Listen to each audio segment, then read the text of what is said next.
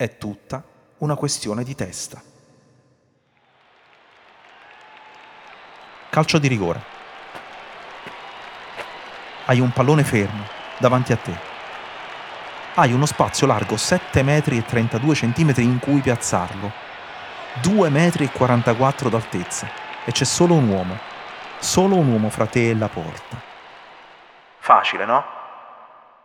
No. Esiste gente convinta che sia il modo più semplice per segnare un gol, pure tra i calciatori. Quando l'arbitro fischia un rigore, li vedi che esultano, si abbracciano prima di tirarlo. Si illudono. È l'unico momento di una partita in cui non c'entrano solo i piedi, non c'entra solo il pallone. C'entra un mistero. Un mistero lungo 11 metri che nel tempo è stato studiato da economisti, fisici, psicologi e militari, antropologi, registi. Secondo le proprie competenze, tutti hanno cercato la formula perfetta per batterlo. Sono arrivati alla conclusione, più o meno, che sia meglio prendersi un secondo in più per posare il pallone sul dischetto che non bisogna voltare le spalle al portiere? Non si devono far passare più di 4 secondi per partire con la rincorsa. Non si deve cambiare idea. Bisogna mirare verso il basso e... Vediamo come va. Certe volte va bene, certe volte va male. E la sera del 9 luglio 2006, sul prato dello stadio sotto il cielo di Berlino, per fortuna, andò così.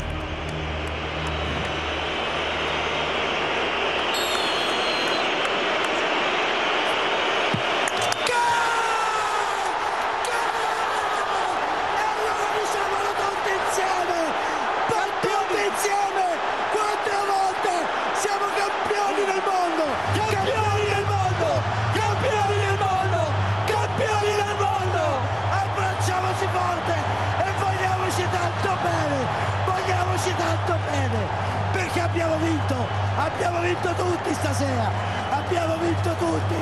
Abbiamo vinto tutti. Abbiamo vinto tutti. Io sono Angelo Carotenuto. Ogni mattina curo la newsletter Lo Slalom e questo è Rimbalzi, un podcast prodotto da Cora Miglia.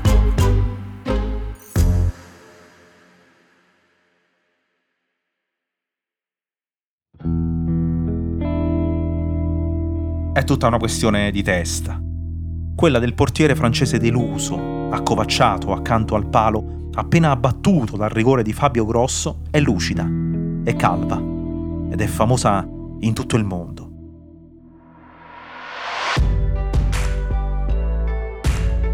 Lui si chiama Fabien Barthez, ha 35 anni, ha vinto due campionati in Francia con il Monaco e due in Inghilterra con il Manchester United ha vinto sei anni prima un europeo con la nazionale, in finale ancora con l'Italia, e otto anni prima un mondiale contro il Brasile di Ronaldo. L'équipe du Brésil c'est fini, et c'est fini.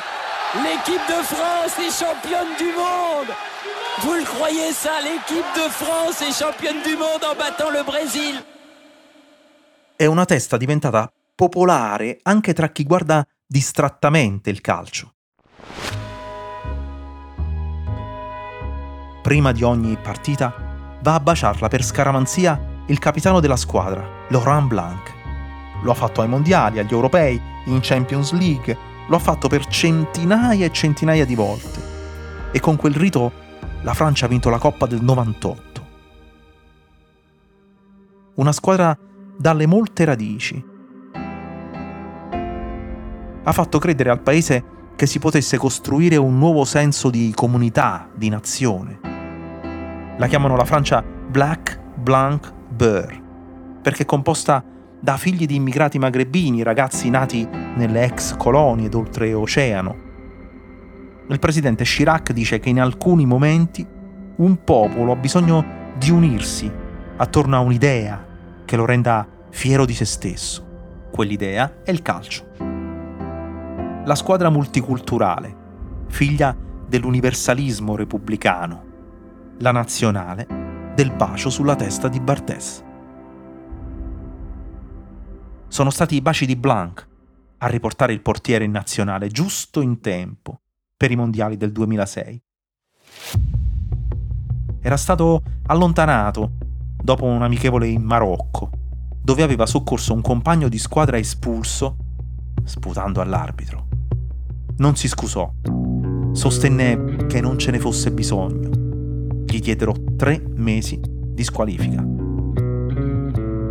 La federazione francese protestò, non perché volesse lo sconto o il perdono, protestò perché tre mesi erano pochi. Chiese che gliene dessero sei. Perse il posto in squadra finché la vecchia guardia, i veterani Black, Blanc e Burr, avevano chiesto al CT Domenech di riaverlo in porta, per favore. Col vecchio amico si sentivano più sicuri. Luciano Moggi, inibizione anni, per anni 5 con proposta al Presidente federale di preclusione alla permanenza in qualsiasi rango o categoria della federazione. Ammenda euro 50.000. Tutta una questione di testa. L'Italia è volata in Germania con i pensieri pesanti. È l'estate del grande trauma di Calciopoli. Il processo della giustizia sportiva ha quattro club di Serie A, i loro dirigenti, alcuni dei proprietari, 11 tra arbitri e guardalinee, coi loro designatori la federazione è stata commissariata dal CONI per il coinvolgimento nello scandalo dei suoi vertici. 13 giocatori della nazionale sono partiti per i mondiali senza sapere cosa sarà del loro posto alla Fiorentina, alla Juventus, alla Lazio, al Milan. I giornali parlano di vergogna di regime.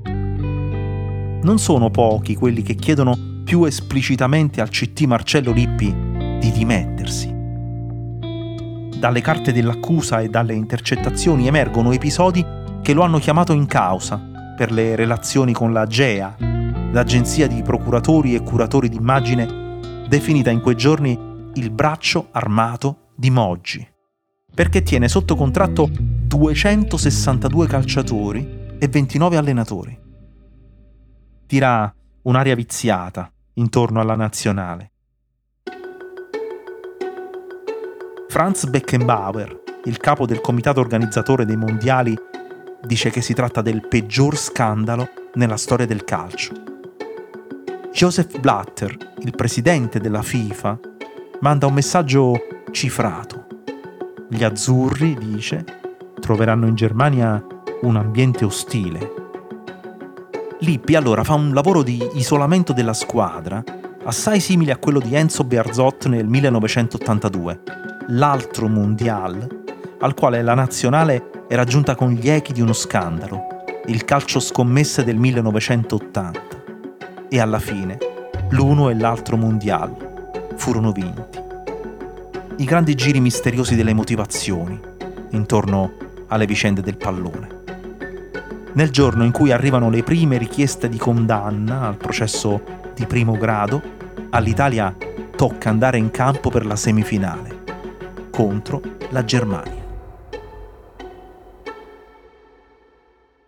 Arriva il pallone, lo mette fuori Cannavaro, poi ancora insiste Podolski, Cannavaro, Cannavaro, via il contropiede con Totti, dentro il pallone per Gilardino, Gilardino la può tenere anche vicino alla bandierina, cerca l'uno contro uno, Gilardino, dentro del Piero, del Piero, gol! Alex Del Piero, chiude le valigie, andiamo a Berlino, andiamo a Berlino, andiamo a prenderci la coppa, andiamo a Berlino. È tutta una questione di testa. Quel tipo buffo, quel francese avversario dell'Italia in finale, non ha soltanto il bacio del compagno Blanc come scaramanzia. Indossa sempre degli slip rossi sotto i pantaloncini perché si è convinto che gli portino fortuna. Prende la maglia con il numero 16, che nella smorfia napoletana significa culo, fortuna. Si fa tagliare le maniche da un altro portiere, ma nel senso di portiere di un condominio. Un portoghese scappato dalla dittatura per non fare il militare nelle colonie, al quale la nazionale francese ha offerto il lavoro di magazziniere. Barthez fuma di nascosto. Durante la partita gli capita di perdersi con lo sguardo nel vuoto. Pensa a sua madre, ammalata. Eppure lo chiamano il clown per le sue follie. Va a nuotare coi delfini. Incrocia le mani dietro la schiena e di nascosto mostra il dito medio ai tifosi avversari. Gli scappa qualche pallone di troppo dalle mani. A un supermercato arriva a offrirgli una reclame per una marca di burro, tanto che erano diventate scivolose.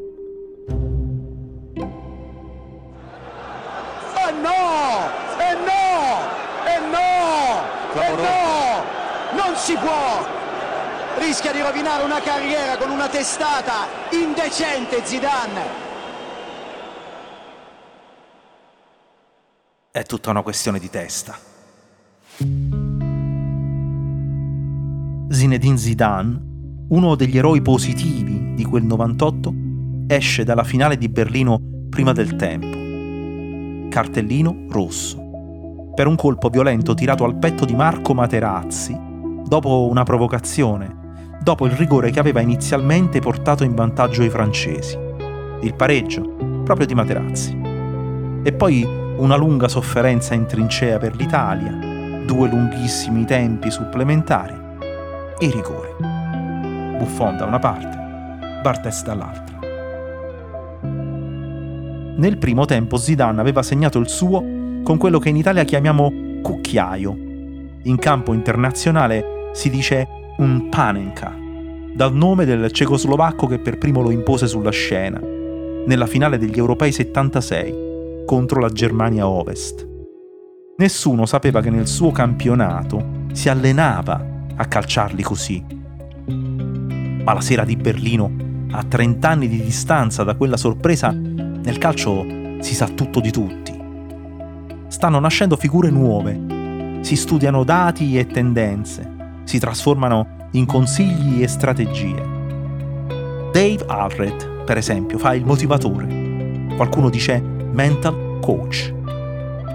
Nei club con cui lavora da consulente, distribuisce un video con le indicazioni per battere il rigore ideale. E nel video, a un certo punto, appare Clint Eastwood. Al mio mulo non piace la gente che ride. Ha subito l'impressione che si rida di lui. Ma se mi promettete di chiedergli scusa, con un paio di calci in bocca ve la caverete.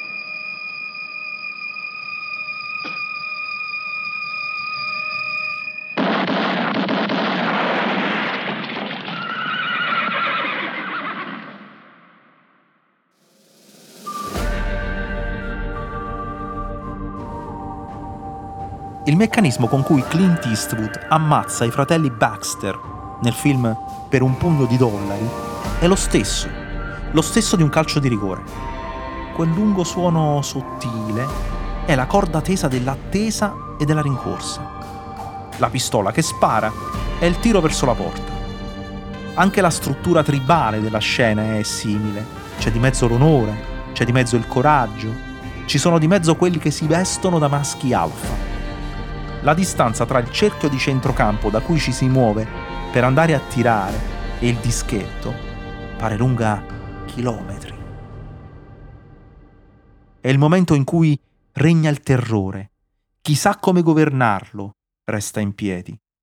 La storia del calcio è piena di giocatori che si sono tirati indietro un attimo prima, anche campioni. Quella sera di Berlino Bartes si aspettava di pararne almeno uno. Gli piaceva da morire che lo chiamassero il più bello tra i brutti. Aveva una discreta fama di playboy. Era diventato un calciatore da jet set. Marc Dorcel, il re del porno francese, gli aveva offerto un ruolo in un film e una catena di fast food, un po' di soldi, per ripetere in uno spot la scena del bacio sulla testa. Stavolta era lui a darlo, a un panino che doveva sembrare un cranio. L'uomo incaricato di eseguire il calcio di rigore, l'ultimo, è Grosso. Fabio Grosso. Sta per partire Grosso. È un calcio di rigore fondamentale. Grosso, rete! Rete! Campioni del mondo! Campioni del mondo! Campioni del mondo! Campioni del mondo! Per la quarta volta la nazionale di calcio conquista il titolo di campione del mondo. Ma quella sera di Berlino, Laurent Blanc aveva smesso di giocare ormai da sei anni e il capitano della Francia era diventato Zidane.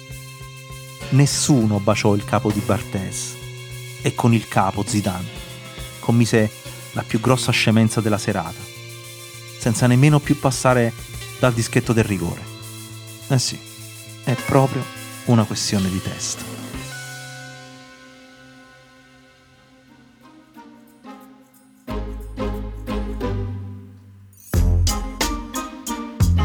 Rimbalzi è un podcast di Angelo Carotenuto prodotto da Cora Media. La cura editoriale è di Francesca Milano. La producer è Monica De Benedictis. La sound designer è Aurora Ricci. La supervisione del suono e della musica è di Luca Micheli. I contributi audio di questo episodio sono tratti dalle telecronache Sky e dalla radiocronaca Rai di Italia-Germania e Italia-Francia 2006 con le voci di Fabio Caressa e Riccardo Cucchi, dalla telecronaca della TV francese per Francia-Brasile 98, dalla lettura delle sentenze di primo grado del processo sportivo Calciopoli, in onda su Rai 1 nel luglio 2006, e dal film Per un pugno di dollari, regia di Sergio Leone, tutti disponibili su YouTube.